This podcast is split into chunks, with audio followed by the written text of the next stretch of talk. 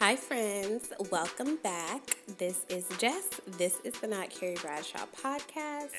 Thank you for joining me. Um, this week's episode is a bonus and it is a little bit longer because I really wanted to gift my single listeners or my girls who are in trash relationships and are afraid to be single with an episode that is reflective of my actual personal journey. Um, obviously, a part of my wellness journey is my emotional wellness, and embracing my life as a single 32 year old woman has been a huge part of that. Um, this episode features an interview with my really good friend, um, Shani Silver, who is a writer and podcast host. Um, we met in the most me way possible, which you will hear about in the interview. She um, talks a lot about, talks and writes and interviews a lot in the space of, um, you know, emotional wellness surrounding being single and kind of changing the narrative of what we've been taught that that means or what that looks like. And she's been so instrumental in helping me learn to embrace and really love um, this aspect of my life, this aspect of my journey. I've become very grateful and less fearful about life just by saying, you know what, this is not as bad as Twitter would have you think. So I'm really excited for you guys to hear this interview and just, you know, hear her out, hear me out. I think we've been taught a lot of misinformation about the priority that romantic relationships are supposed to have in our lives. And I think that ends up shaping a lot of our choices and kind of makes us stay in relationships that we really shouldn't stay in because we have a fear of being alone, um, especially as we get older. And I just really want to share some of the things that I've learned from her and from my own life. Um, for this Valentine's Day week. And I know that that can be a really triggering time for people who aren't partnered, um, like myself. So, this is my Valentine's Day gift to you guys. Um, as a part of this week's bonus, um, I also did a couple of YouTube videos about how to be happy single. Um, there are going to be links to those episodes in this bio. And I also just really quickly, because again, this episode is kind of long. Um, this week's fashion tip is if you have extra money, as income tax season is coming up, if you have some extra cash and you see something that you really, really love, but you feel like, I don't have anywhere to wear that to, that's too like fancy, it's too formal, that's too whatever, I don't have anywhere to go. Buy the shit and find somewhere to go. If you want to wear it to go to the liquor store, you do that shit. Do not deny yourself good fashions because you feel like your life has not caught up to your taste in clothing. I do it all the time. Sometimes I walk into my day job wearing full on sequins and hoes be mad. I can be fancy whenever I want to be. I dare you to say something. Anyway, that's your fashion tip. Buy what you want to buy. If it moves you energetically, that is a sign that you need to either create an opportunity or that an opportunity is coming for you to wear that thing, girl. So I hope you guys enjoy this episode. Make sure that you are signed up for the wellness newsletter and like, comment, subscribe, and share. And I will check back with y'all soon. Alrighty, enjoy. I'm so excited and honored and a little tipsy to introduce you guys to today's guest, my beloved friend Shani Silver. Oh, hi. Writer, podcast host, um, bad bitch extraordinaire, creator of random um, affirmations throughout my day. These Welcome. are nicer things than anyone has ever said about me, by the way. This Maybe not to your face. Best intro. Maybe not to your face. Shani, tell the people who you are, what you do, and why. I am a writer. Mm-hmm. Who I am is also what I do. Yes. Conveniently enough. Um, I live in Brooklyn. I'm a writer. I'm a podcast host. I have a series on Refinery 29 called Every Single Day. I have a podcast called A Single Serving Podcast. I have a website called shanisilver.com. That's, those are the key components, I think. Why do you do these things, Shani? I don't think I have a choice. I have been writing since I was six, and I started at six because that's when I learned how to form sentences. Mm-hmm. It's just what I've always done. I there was a hiatus wherein my family told me writers don't make money, and I decided to go be a lawyer instead. But that didn't work out, so now I'm a writer again, which is what I was always meant to be. I think it's just, I think when you know what you are, it is what you are. I don't think I have a choice. I'm happiest when I'm writing. I'm the most full of purpose when I'm writing. There isn't any doubt. I think that's what it is. When I write, there isn't any doubt that I'm doing what I'm supposed to be doing. I'm learning that there are other things that fill me with as much purpose as writing does. Uh-huh. Podcasting for sure. Right. I've always had like a some leaning toward education and like teaching, but I I never leaned into that again because I was raised teachers don't make money, but also teachers teach children and like ew. So. Fuck that. You have taught me so much about learning how to be happy while single. Like I don't think that desire ever left you.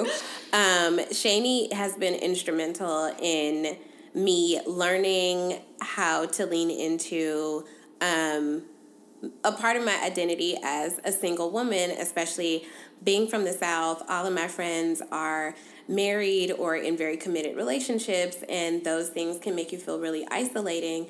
So it was very serendipitous. We met via Twitter while live tweeting the Met Gala. That is the most me way that I could ever make a friend. Um, our mutual love of the patron saint of single bitches, Tracee Ellis Ross. Her holiness. Her holiness. W H O L E. It's how we met and we have like been talking ever since. I was on Shani's podcast a while ago, and we were talking for what like an hour and a half after we recorded. Yes. Um, I think sometimes in life you just meet people who get you, and it's one of God's greatest gifts is when you meet a person who just fucking gets it. Shani is one of those people for me. So I wanted to introduce you guys to her, my beloved Not Carrie Bradshaw audience. Um, some of my friends have been hearing me talk about you for a while, and I'm pretty sure they think that you're an imaginary person. but you do exist, unless this is like the sixth sense, and I'm actually sitting here talking to myself, which is fine. Um, so before we get into like the serious slash funness of singleness, we both have a mutual love of television. We do. What are you watching? So I've thought about this question a lot, and I would like to tell you what not to watch. Ooh. I would like to save you from the frustrations I have felt lately in television. So okay. I love a wide variety of television. I will say that my favorite kind tends to border on just completely like fantastical sci-fi out of this world. If I'm going to sit down and watch television, I want to be transported. I don't want to watch real life because I live it. Okay. So I tend to want to watch something with like a good dragon or perhaps a good dragon. Perhaps has there ever been a bad dragon? Oh yes, absolutely. um, but in general, I also like I like creativity. I like storytelling, and I'm willing to like watch all kinds of stuff across a wide spectrum of TV. And I think it's nice that streaming services have allowed us a lot more access to a lot more content. Right. Um, in binge format, so I don't yes. have to sit through commercials or weeks of time before right. I can watch something. That being said, lately I have watched two shows, and the first time it happened, I was just like, okay, maybe it's just like you know, television is allowed to end badly. Like it happens all the time. And the second time I watched another series that did something similar to me, I was like, is this a trend because I'm upset? Also, can I swear? Yeah. Okay, cool. Um, I was very upset by these two shows because I love mystery and I love twists and like suspense, suspense. and yeah, I didn't see that coming. Uh, yeah. If you are going to tie the knot, untie it at the end. Oh, okay. If you don't resolve the conflict you built in, if okay. you don't give me something, if all you've done after taking 10 hours of my time sitting on my ass is set up season two, mm. we have a problem. Okay. So I watched Messiah because I liked the premise. Okay. And I definitely liked the cast. Watching Hebrew spoken on television was a delight for me. It was fantastic. Um, but when that show ended, I was left with so much unanswered what. I wasn't satisfied by the show that I had watched. Is this like how we felt about Game of Thrones? No, Game of Thrones can go fuck itself, quite frankly. Um, Have you realized that all we used to talk about, like, for a very long time was Game of Thrones. Like collectively, all people would talk about was Game of Thrones, and now we act like it's an X that none of us ever knew. Yeah, because of how shitty it ended. Yeah. Okay. You could have been one of the greatest of all time, and you chose to do what you did. So you chose to fuck us, is mm-hmm. what you mm-hmm. did. In the words of Selina Meyer, I still love Veep. Um, you fucked us, you is what you did. I gave you what eight good years, mm. and this is how I read the books, Shani. yeah. Anyway, go ahead. Back to you. So Messiah didn't resolve enough to make me want to come back. Okay. I won't watch season two. Okay. And then I watched a show called Ares. Ares is Netflix's first Dutch television show. Okay. So the, it's dubbed in English. It's a Dutch show. Okay. And the premise was fascinating to me. It was about like this underground secret society, and it also had like like plot undercurrents of like social justice reform and all kinds of stuff. Like really cool, really cool storytelling. Okay. Presumably. Mm-hmm. When it ended, I was like, "What the fuck is the end? What gotcha. is happening?" Gotcha. Like, I don't like unresolved. It's just it's uh. You know when you don't have an orgasm or like a sneeze that never comes. Yeah, that. You know? Yeah, that's what these shows were doing to me, and I yeah. was very upset because they were beautiful in the during part. They were gorgeous. The cast were fantastic. Yeah. The writing was really great. Yeah. But at the end, I just don't like walking away from something feeling like I've been had. Mm, that's just... my dating life. Tell me more. Same, yeah. So that's what I'm not watching right okay. now because I don't like when you hook me in and then never resolve anything. I feel gotcha. like you're wasting my time. And some people feel like that's like a useful tool, that it's like poetic. Like I have a friend who's in um, the film industry. She's like in the theater. She's, you know, very serious thespian, um, but not in the obnoxious way. She's actually a delightful person. But she loved the way Game of Thrones ended because she thought that it was like poetic. And I was like, girl, fuck you. Like, no. it was terrible. Mm-mm. You, so, Bran. So don't bother. Don't. Don't Bran, but that they called him Bran the Broken. you know what? That is ableist. Don't bring ableism into fucking a fantasy world. If you can build a fantasy world, you gonna build in ableism, bitch. What? I, I, I'm, I'm upset. I'm upset. Let's not go there. Okay. okay. Um, to circle back, get back on track. We have been drinking mimosas. um, we used mango juice because mango is the best fruit God ever gave us. Mm. Can you even deal with how good a mango is? I can't get into it. Anywho, I remember in my life very specifically the series of events that led to me realizing being single ain't so bad. In fact, I might really like it. I might even prefer it. Do you recall what led you here? Moreover, what led you to say, bitch, let's talk about it? Yes. I do. How did we get here? We got here um, after I had been single for something like seven or eight years, maybe longer. I'm not sure. I've been single for it'll be twelve years in April. Mm-hmm. Congratulations. Thank you. Um, I remember being in my early 30s and sitting in the back seat of my mom's car. I was home visiting for Thanksgiving. Mm-hmm. And I don't. The thought just kind of popped into my head. It didn't. Nothing caused it. It just showed up. Mm-hmm. And it was just the thought that like I can stop waiting for my life to start. Ooh. Like my life already exists mm. and I am so mm. tired of playing it like it's not started yet because if that was the way I was thinking about it, I was being lapped. I was being lapped by everyone around me. They were yeah. partnering and marrying and having yeah. babies and buying homes.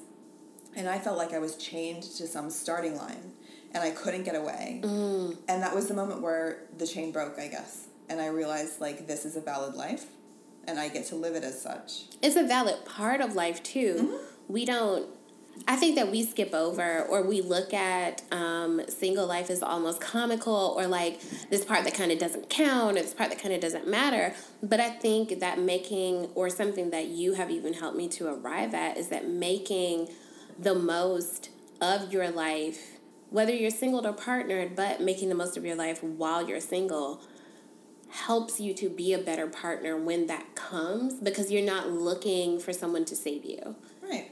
And if you happen to come to the place, and I hope that everyone does, where you like your life as a single person, you are so much less likely to get into a relationship that you shouldn't be in. Oh, that was a leveling up for me. It was a leveling up for me where I realized what it actually was, I was in my kitchen slash living room because I have like a one bedroom slash studio, which I didn't know that I, was a thing until I moved into one. But I was cooking something that I had no idea the fuck I was even making. It was like a whole new dish or something. I was listening to like some Anita Baker and some soft rock mixed in with like some trap music and then also some 90s R&B and I was just like very like in my I was in I was at my home frequency and I was like I really like my life cuz I'm in an apartment that I never thought that I would have. I never thought that I would be capable of sustaining a life by myself where I would live by myself and I would be doing really cool shit and knowing really cool people. And when I realized I like my life exactly as it is, it changed my perception that when I meet someone, they have to actually be fucking fantastic to make me change any part of this. To make me change any part of the fact that sometimes, because I run hot like an old Chevy, so sometimes I walk in my apartment, I get to the end of the hallway, and I just take off all my clothes. Mm-hmm. I, and that's just, I need to like air out.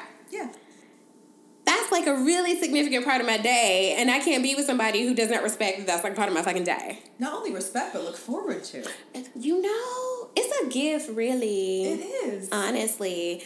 So I stalk your podcast. Yay. Um, not only because you're my friend, but it's fucking awesome content. I stalk your Twitter because some of the first things I heard you say on Twitter were just so fucking funny.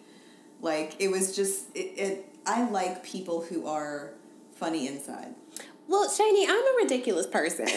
My personality is made up of a bunch of personalities that I watched on TV when I was little because I lived in front of a TV and also having ridiculous parents and hijinks ensue.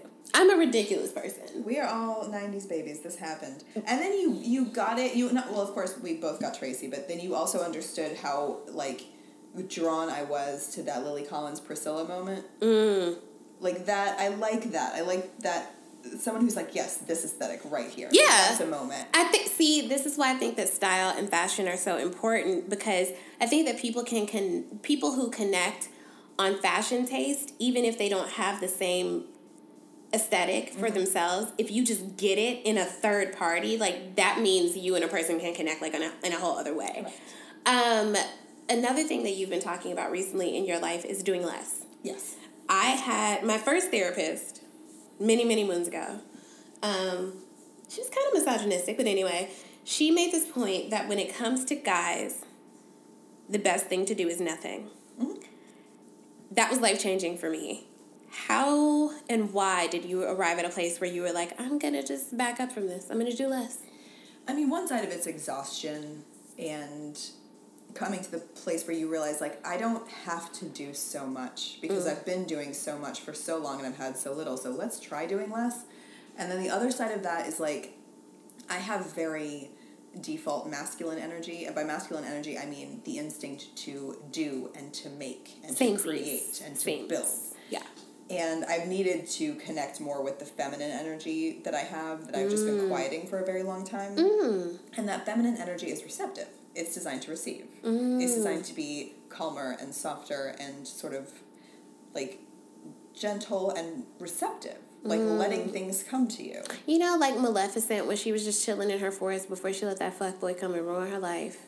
Men will be the end of us, let me tell you something. You know, go ahead though. Um, after I watched the documentary Amy, I was like, men will ruin us. And I texted that to my best friend, and she's like, I've been saying this since we were 25. I'm like, yeah. yeah. it's like, welcome. um, but yeah, I, I wanted to learn how to receive and not take on the responsibility of making everything happen. I wanted mm. to let things happen. Mm. Um, I don't have to do everything in order to have everything. It's right. just you don't have to live that way. You can. It is possible to do less and have more, mm-hmm. but we have not been raised that way. We haven't. We We've have been, been hustle. Yes, and it's like I think that obviously I think the secret to life is finding balance in all things. Yes. Like there is no one answer to everything. I think that you do, especially with us being like freelancers and you especially being a full-time freelancer, you have to have some hustle about you. You have to have some desire to get up and go and make it happen. But and I've been talking about this like in terms of like my fitness journey, just as much as it's important to do, it's also important to know when not to do. Cuz you end up wrecking yourself more by like pushing yourself so hard to do things that like if you zoom out, it's like, was that even fucking necessary? You know, like we go so far out of our way sometimes when, And I think sometimes getting up and moving, you miss something coming to you really easily. Yeah, th- even the most fantastical things that have happened to me in my life came when I was not trying for it, was not expecting it. Like when I interned at Oscar de la Renta, that's not something I could have ever put on a vision board. I could have never prayed for that. I could have never asked God, please. It just happened when I kind of took my hand off of things a bit. So I love that.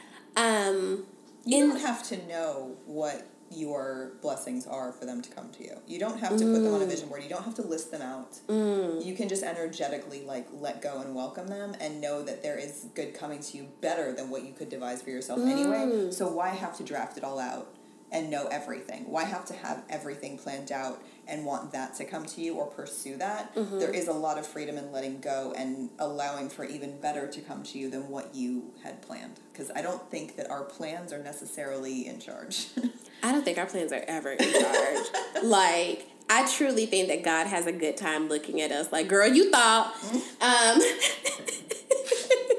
in the spirit of teaching bitches how to be happy while single, you have awesome recommendations of things, activities, pursuits that people can do that do not involve a digital device, that do not involve male energy. Give the people some examples or some ideas of things that they can do just to have like some personal fulfillment just to not feel like you're you're at a starting line and you're just like biding your time until someone comes and saves you. Yeah well the first step is we have got to stop assigning secondary goals to activities mm. because i promise you when a single woman goes out there's whatever she's doing and then there's a secondary goal of and maybe i'll meet someone yes and when you let go of, and maybe I'll meet someone and just let the primary goal lead, you will come home a lot more satisfied and a lot happier. You ain't never lied. just, Sorry, triggered. so let it go. Stop treating every time you leave your front door as an opportunity to meet your husband. Mm. I, by the way, I'm not saying anything that I didn't myself do for a fucking decade. Yeah. So like I'm talking to my previous self as well, and sometimes to my current self. Like I'm not a perfect person. Like I haven't. You don't arrive somewhere and like nothing is ever wrong again. Right. So I have to remind myself sometimes like. Not every party is an opportunity to meet your husband. Not every trip to Trader Joe's is an opportunity to meet your husband. I love that we get sold that. that you're gonna like that you should like meet your person like in a grocery store. Bitch, I'm just trying to get food. Dude, what do you want me to do? Logistically, what do you want me to do? Hang out for an hour in the dairy aisle with a net? What do you want me no, to do? No, Shani, you were supposed to put on your skimpiest ensemble and you're supposed to tip around the fucking supermarket for hours on end until a dude comes and saves you, girl. Duh. Do you see what these men shop for? Do you look? In their, do you look in their basket? it's just like beef jerky and like Tropicana. My favorite was like I saw one one time that had like a respectable basket, and it was in his hand. He wasn't pushing a cart. If it, if there's a cart, y'all run like. but it was in his hand, and it was like full of nutrients. And I was like, oh, and I started like following his path, and it was because he and his wife had like they were dividing and conquering the grocery list. Uh-huh. each had a basket in their hand, and she was doing one half of the store, and he was doing the other half, and they met up together and checked out. Gotcha. So maybe maybe what we think it is, it is. You know. Mm. But yeah, I I mean in general, whatever your activity is, leave the house and leave the house without the I don't know if it's like motivation or intention or what it is, just stop treating everything you do as an opportunity to meet someone and start treating everything you do as an opportunity to do a thing. Yes. Like I love long distance walking. I love going to dinner. I love going to shows. I love going to see stand up. I love um, I love going to movies. Although I really just like going to movies by myself. It's it's weird. You know what's funny? I used to be terrified to go to the movies by myself because I was like, bitch, think about it. You were sitting in a big dark room with a bunch of fucking strangers. But then when you think about when you go to the movies with someone you know, it ain't like y'all can fucking talk. No, it's not like a social activity. It's not. So that's why I hate that dinner in a movie is a date idea because you can't fucking talk in a movie. If you talk in a movie, you're a horrible person and I should be able to bust you in the kneecaps. Correct. Yeah. Which is why I like Alamo Drafthouse because there's a lot of pre- Alamo Drafthouse is low key our church. Go ahead though. Correct. um, it is It's originally from Austin, where I went to school. So I've been going to Alamo since like 2000. I'm obsessed with this place. I'm so new to it. Oh, it's literally my church. So I I like that there's a lot of pre-show programming that's like hilarious. They do. Oh my god! They're known for pre-show programming that's fantastic. You can get there early. You can order a drink at your seat. You can order food at your seat if you want. And but, let me say, the drinks and the food are fucking delicious. Oh, they're fantastic. Yeah. And then after the film, I also like that they have a really cool bar downstairs. The little wax museum yes! thing is so freaky, but it's really cool. Yeah, it's insane. But it's a good place to just like go get a drink and talk about the movie afterwards. Or it's a great place to wait for your movie to start if you don't want to go sit down. Um, I just I like that it's made a movie a more well-rounded experience and less about like waiting in lots of lines for very expensive films, sitting down in a dark room and then getting up and leaving. Like I don't I can't tell you the last time I went to a movie where I was not able to get a glass of wine. Mm. Gotcha. Just in general. Right. It's like, why are we even here? Um, some things that I am promising myself to do this year. Um, I have always two things that I will learn how to do before I die is ride a horse and play piano. Um, those are on not I may not learn how to be a fucking concert pianist because, you know, a bitch loves her nails. but I do want to at least like get the groundwork. Um, I would really like to ride a horse. There's somewhere randomly not far from here where people just be on horses, and I'm like, New York is a place where literally anyone can be anything because like, this is fucking New York. Why are you on a horse? Um, and then also, I have always speculated that I might be really good at archery. yes, I'm going to take archery classes. That sounds so fun. I have you okay, this is kind of spacey, but has it ever occurred to you that you could be like the world's greatest at something that you have literally never tried? Correct. Yeah. Like you could be like the world's foremost jacks player or some shit. You know what I mean? And it's like if you don't just try some shit, how would you ever know? I really feel like I could quite possibly be an Olympic level archery ass bitch, and I'm really gonna go try it. And I want a full report when you're done. 100%.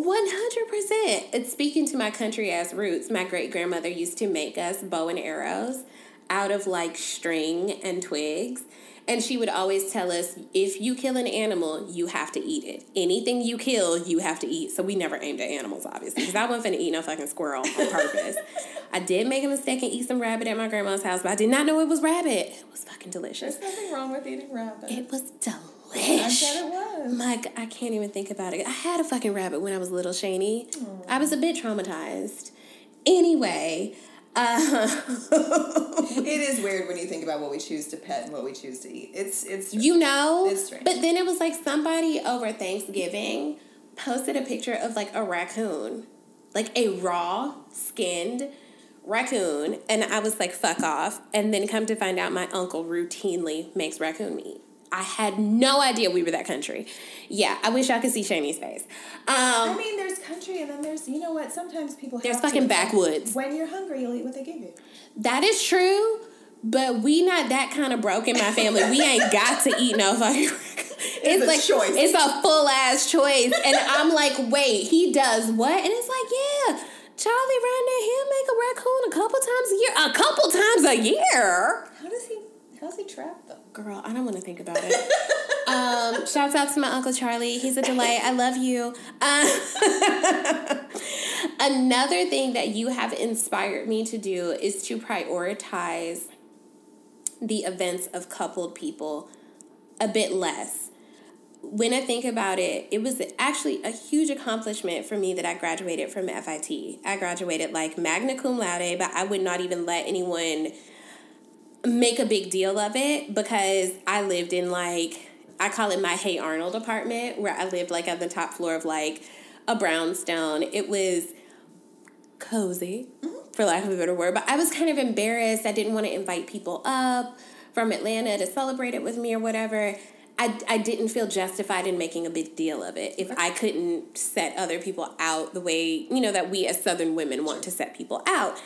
But when it comes to other people's weddings or baby showers or things like that, I'm expected, you're just expected to be inconvenienced in the name of that other person's celebration.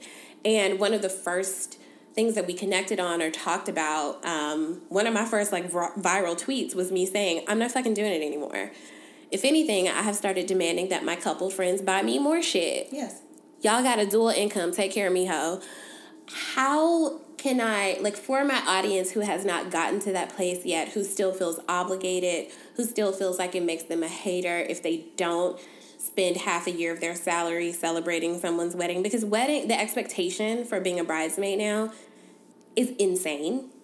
I've spent well over, I can say safely, well over $3,000, and I have been in like four weddings. It's not a joke. Talk people through establishing the boundary of I'm not going to continue spending money on things that are more important to y'all. You can do two things. You can start saying no more often. Mm-hmm. Just learn how to say no. Practice. Maybe it's just one shower that you don't go to. Maybe it's one engagement party you don't go to. Maybe it's one. Just try, mm-hmm. practice, and build up your trust muscle for being able to do more. Ooh, trust muscle. I like it. But also, it's not my phrase. It's Lacy Phillips' phrase. But um, the second thing you can do is start caring as much about your own feelings as you care about other people's feelings. Mm-hmm. Um, and start learning from people who are doing what you want to do. First of all, you are already doing, in a lot of ways, exactly this. Like registering for new bras, by the way. Oh, yeah. When I got my breast reduction, I told people, buy me bras. Like that move is so important on so many different levels. My podcast guest this week wrote a piece for the New York Times about saying no during wedding season, and the sub headline is It's a wedding invitation, not a subpoena. I love that. There's. We are taught to have one opinion and one opinion only when a wedding is coming up, mm-hmm. and that is a positive one. Mm-hmm. But I can no longer operate that way because I know the divorce rate and I don't ignore it. So don't come at me with happiness and rainbows and everything's going to be fine and everything's going to be expensive mm-hmm. when I know the percentage of this lasting until I'm 40 or 50. Like I but we're not allowed to say that, right? We're not allowed to. No, you're not allowed to make those kinds of comments as a single friend because you're just you're. Why can't you be happy for me? Oh, I'm thrilled for you. That doesn't. No, no, no, no, no. You. you have to be poor for a bitch for them to believe that you're happy. You need to lay a year of your life on the line for a bitch to believe that you're happy for them. Go ahead, though. I mean, I'm currently living the situation, so it's ironic that we're talking about this right now. Mm. But there are very few people in my life that I will still do this for, mm-hmm. which is a benefit of being older. I'm 37, so mm-hmm. there are fewer and fewer weddings that are happening because most of them already have. Mm-hmm. Um, the first round. first round, yes. Um, but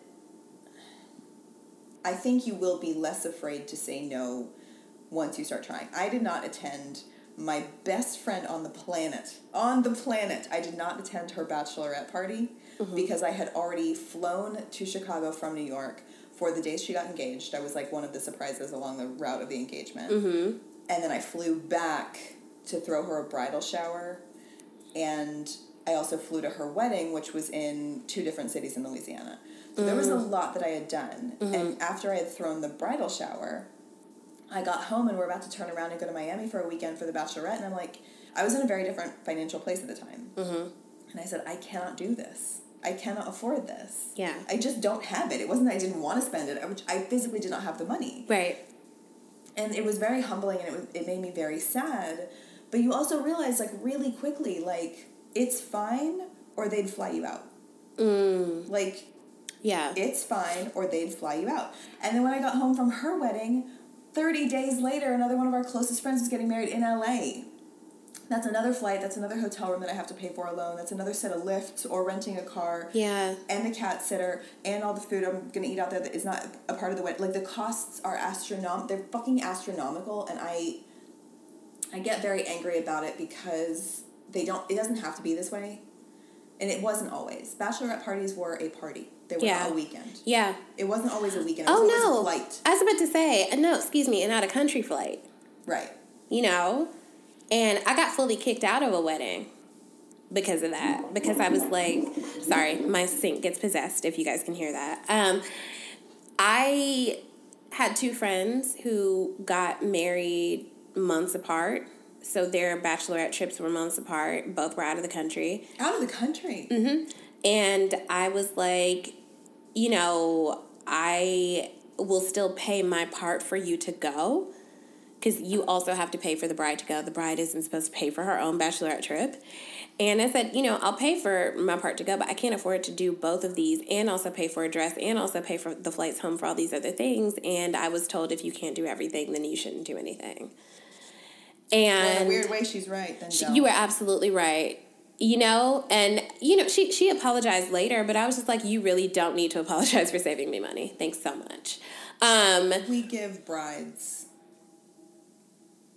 too much. I think so too, but, but it's weird it to, to say. They give it to themselves. If you're if the best day of your life is your wedding day, I'm sorry.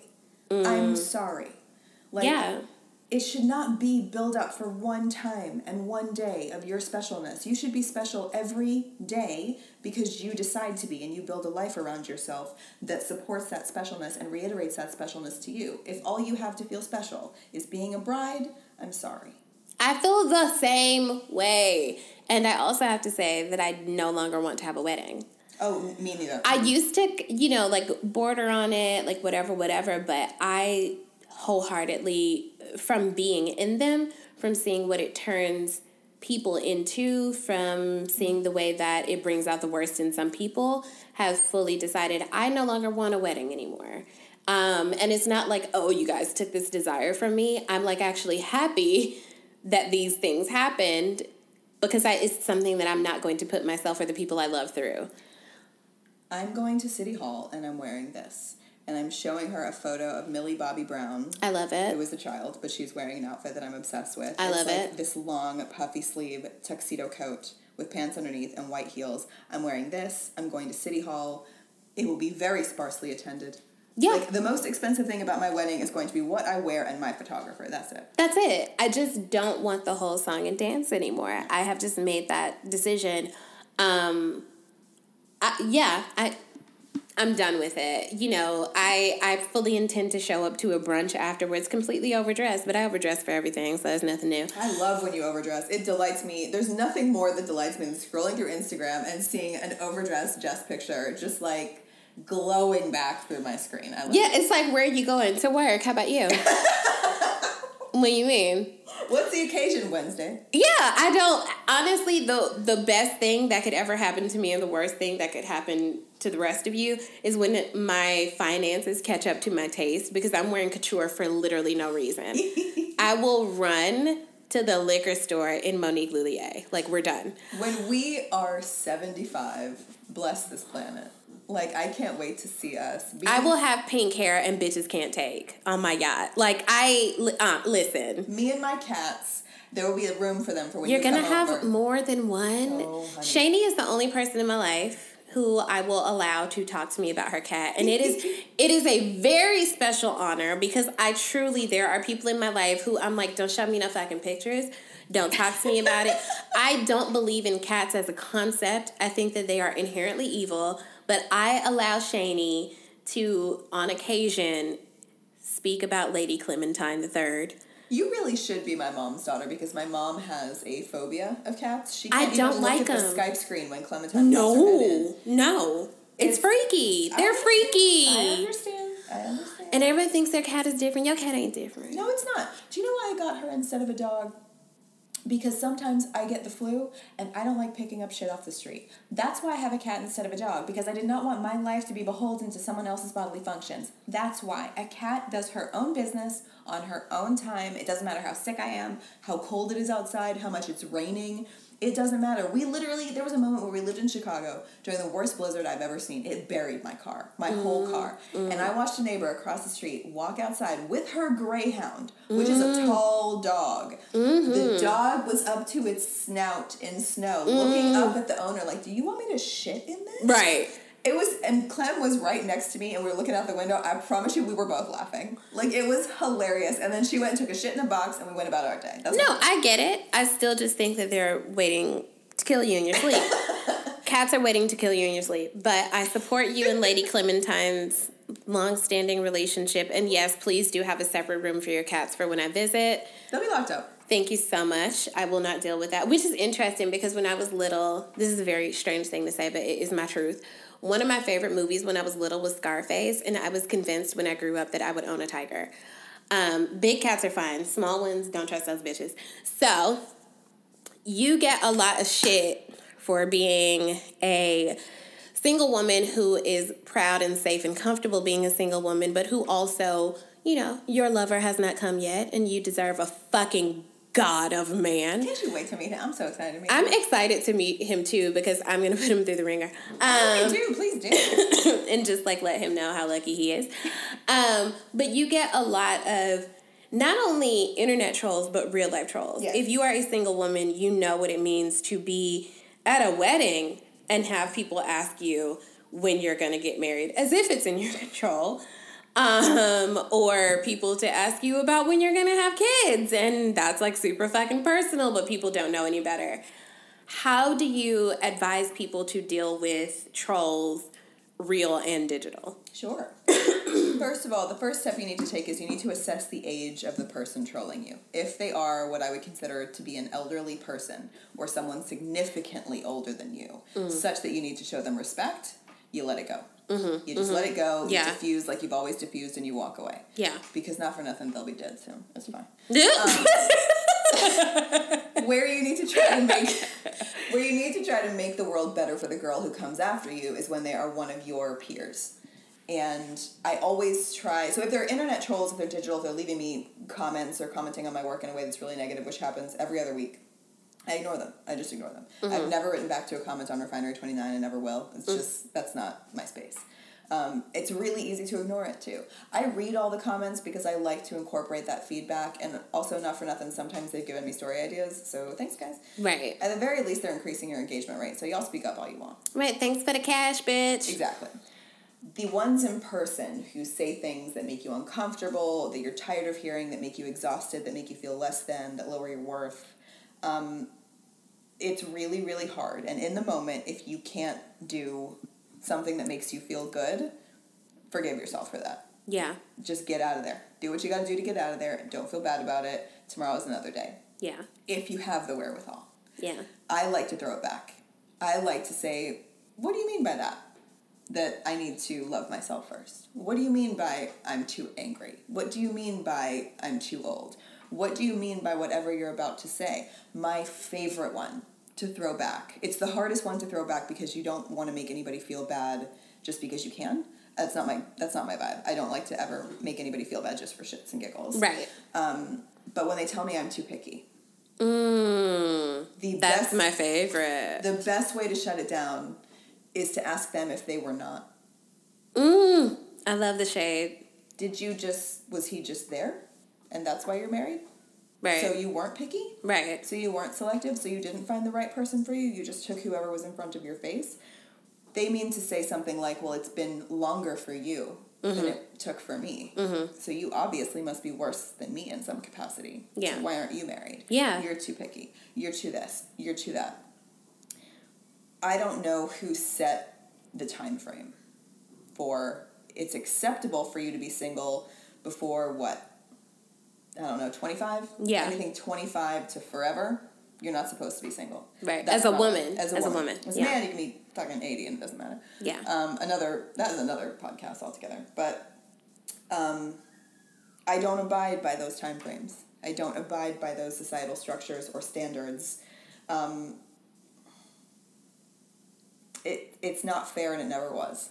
And no one gets to say, that I'm too late for anything or mm-hmm. that I'm too anything for anything. Mm-hmm. I'm exactly right for my life. I'm living it. Right. I throw as much back as I possibly can where it doesn't make me feel disrespectful to the elderly. Yeah. Um, I remember one time I was out at dinner with like a friend of my cousin's who is much older than me, and I used to wear this uh, yellow uh, BaubleBar band, like these yellow stones that go all the way around. It, no one would confuse this with a wedding. It's a cocktail ring. Yeah, yeah, yeah. And I would wear it on my left hand on my ring finger. Yeah.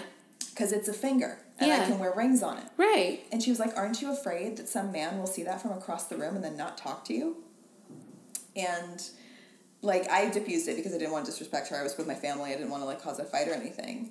But in my head, I'm like, we live in a really sad place if that's really what you think I need to be worried about right now. Well, and I think we can all attest to the fact that sometime to our detriment and their detriment, if a man wants you, he will come at you with all he's got not giving a fuck. Yeah, your husband can be on your goddamn arm, it won't matter. Like a dude who wants you will come at you. And you know I've never had to lift a finger. Anytime I've been in love, it's been very rare.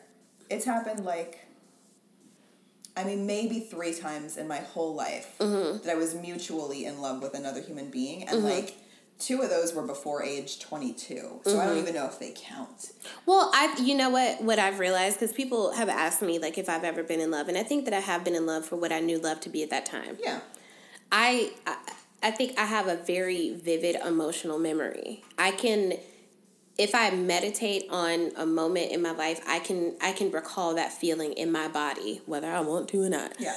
Um, and I know what that felt like back then. And back then, that was love. That was love for what I knew it to be. Now, my standard now for what love is is very different. Mm-hmm. You know, and I recognize there are different kinds of love. Sure. Like I love you in a very specific way that I don't love a lot of other fucking people. You know, like, and so, I feel sorry for them. Yeah, you know, so that that's valid.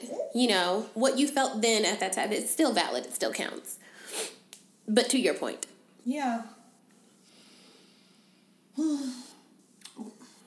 I think we get to stop letting cultural norms or societal norms or familial norms mm-hmm. dictate how we feel about ourselves. There is a lot of breaking free that is available to you. I'm not saying it's easy at all. It's very, very hard to stop giving a shit about what your parents think of you. That is incredibly difficult. In some yeah. cases, impossible. Yeah. It's really hard to stop giving a shit about what your friends think of you. Yeah. But it feels so good to change the way you think of you. Yes. And it will just keep reiterating to you over time. It just keeps feeling better. There's no, um, there's no like, like top that you reach and then you start coming down from this. It's just like you you change the the way you change the frequency at which you vibe.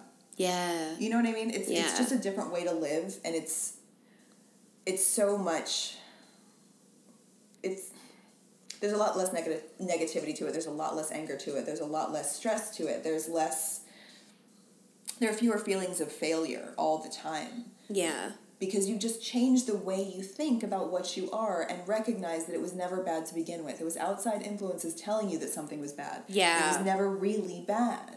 Yeah. It isn't. And the more you dig into it, the more you really dig into it, this is the offensive part, is the more you really dig into it, the better it actually is in real life. The later you get married, the greater the percentage that you will stay married.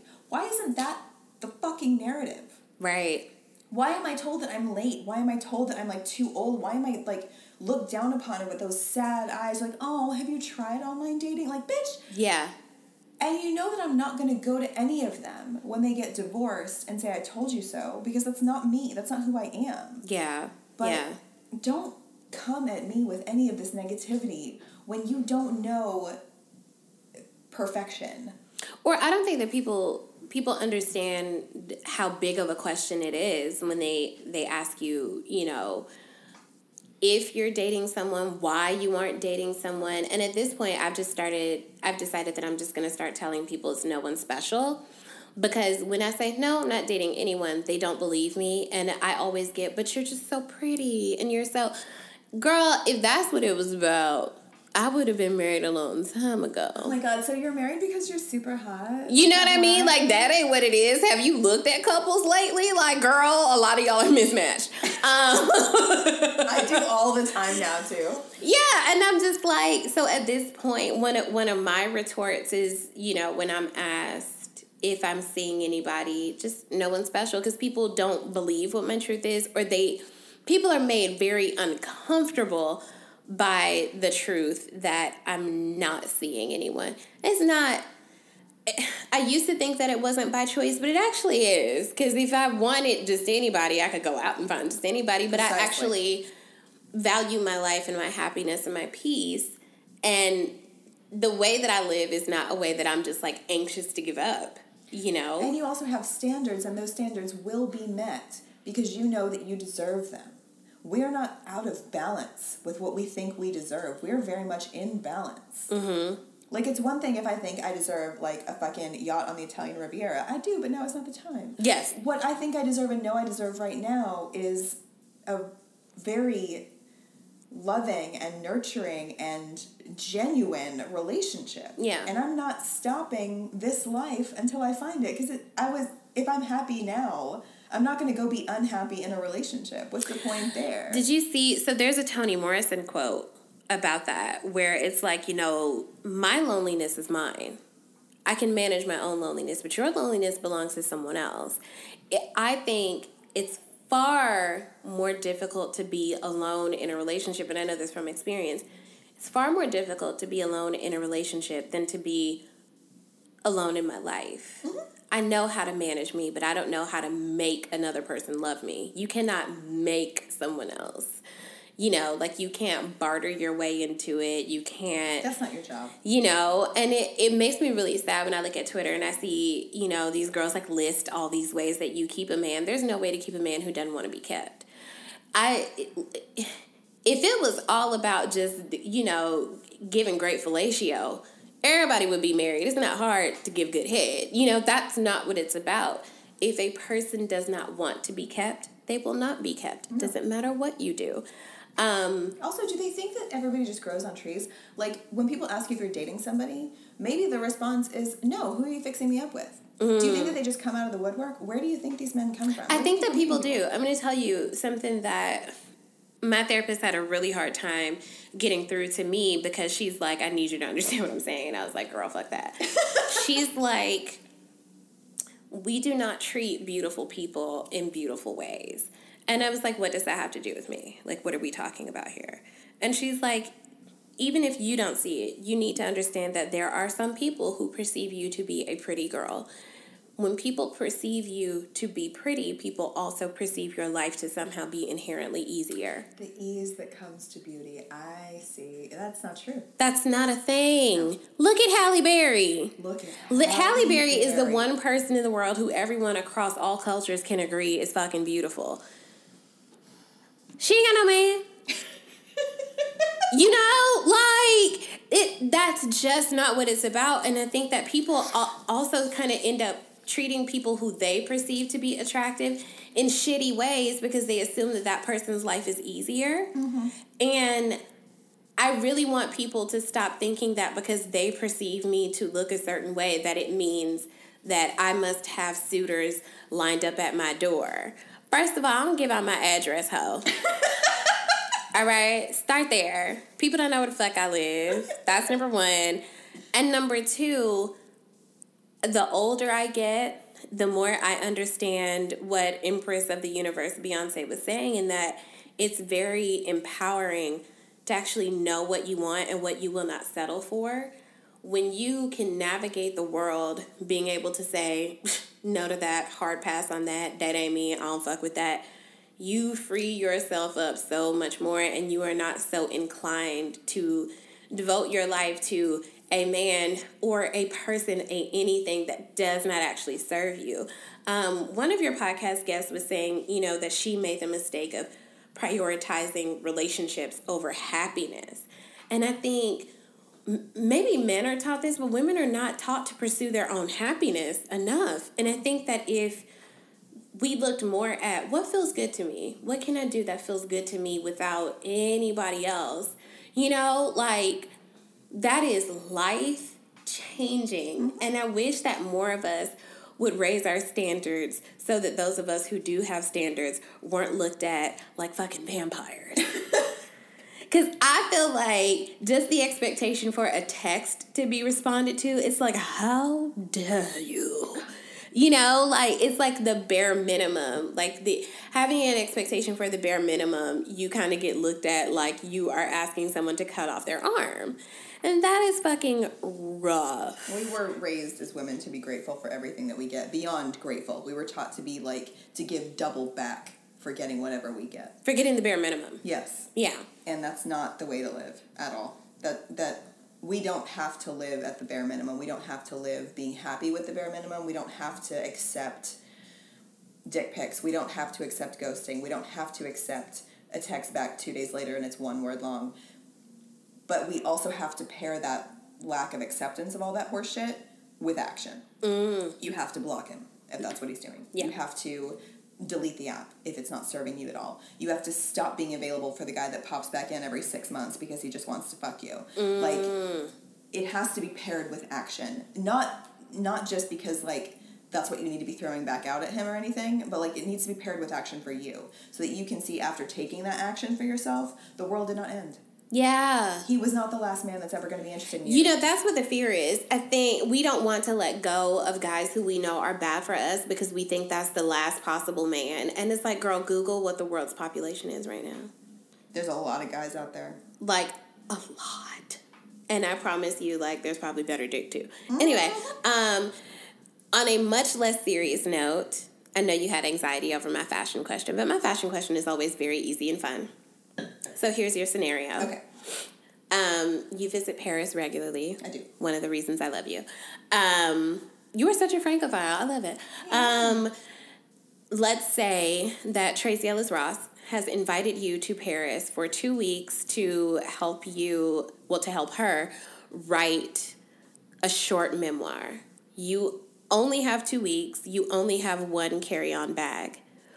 What items are you putting in your carry on bag? How dare you? Um, first, I know all, one of them is your fucking leggings that you're obsessed with. Yes, the Spanx faux leather leggings, absolutely. Um, God, that's such a hard question. I've never packed for two weeks in my life. it has to be. I mean, like it could be beauty products. It could yeah, be yeah, writing, yeah. whatever.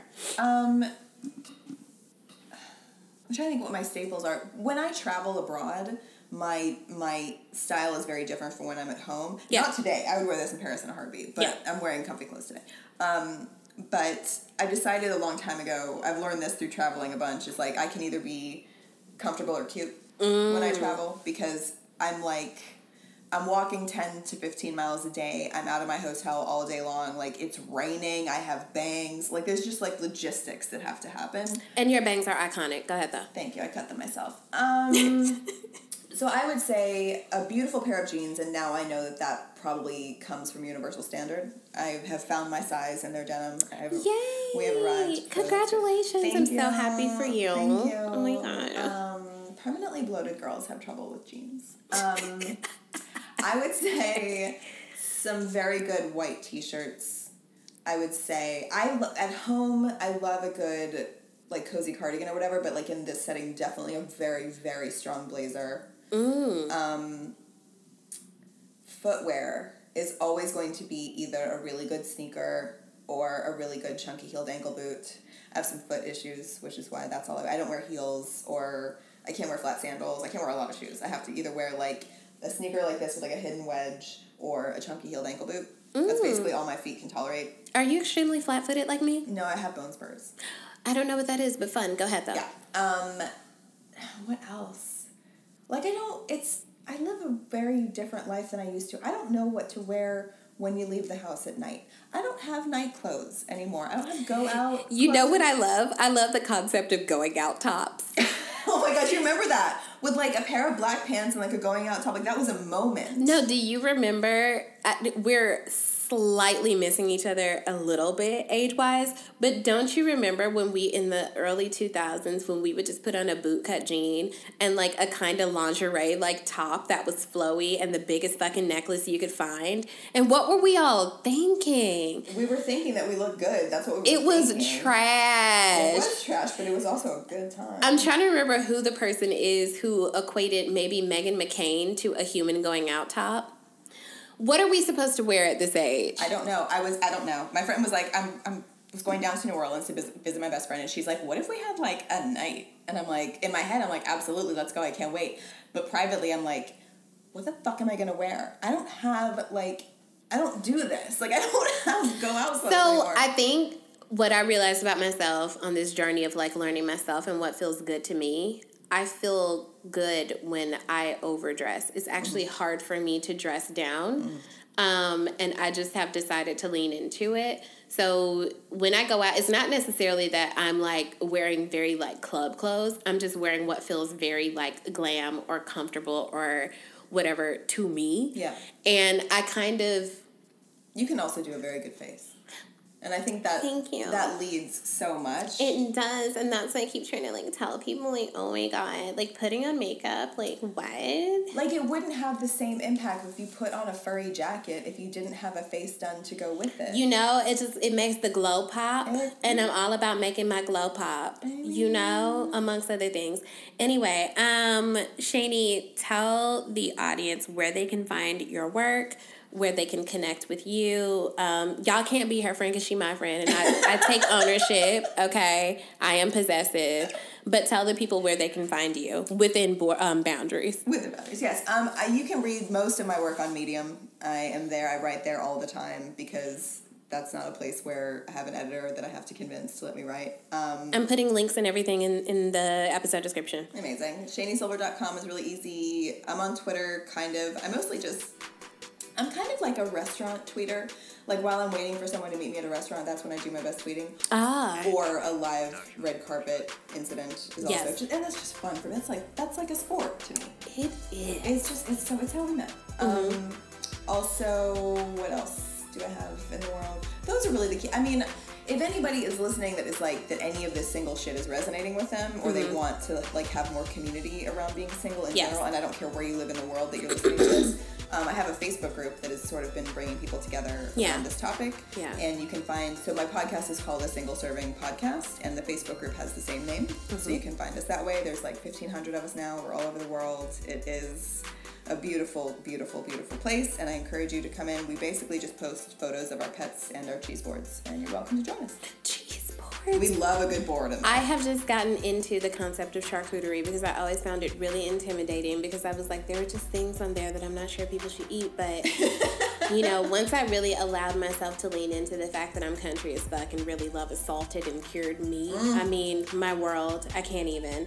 Um, so thank you guys for listening. I hope this resonated with someone. Happy Valentine's Day. If I, I hope it's not triggering for you. I hope that you see that you are a bad bitch with or without anyone. And go listen to some Trina, some early Trina work, and just, you know, feel the vibes. Like, I support you all.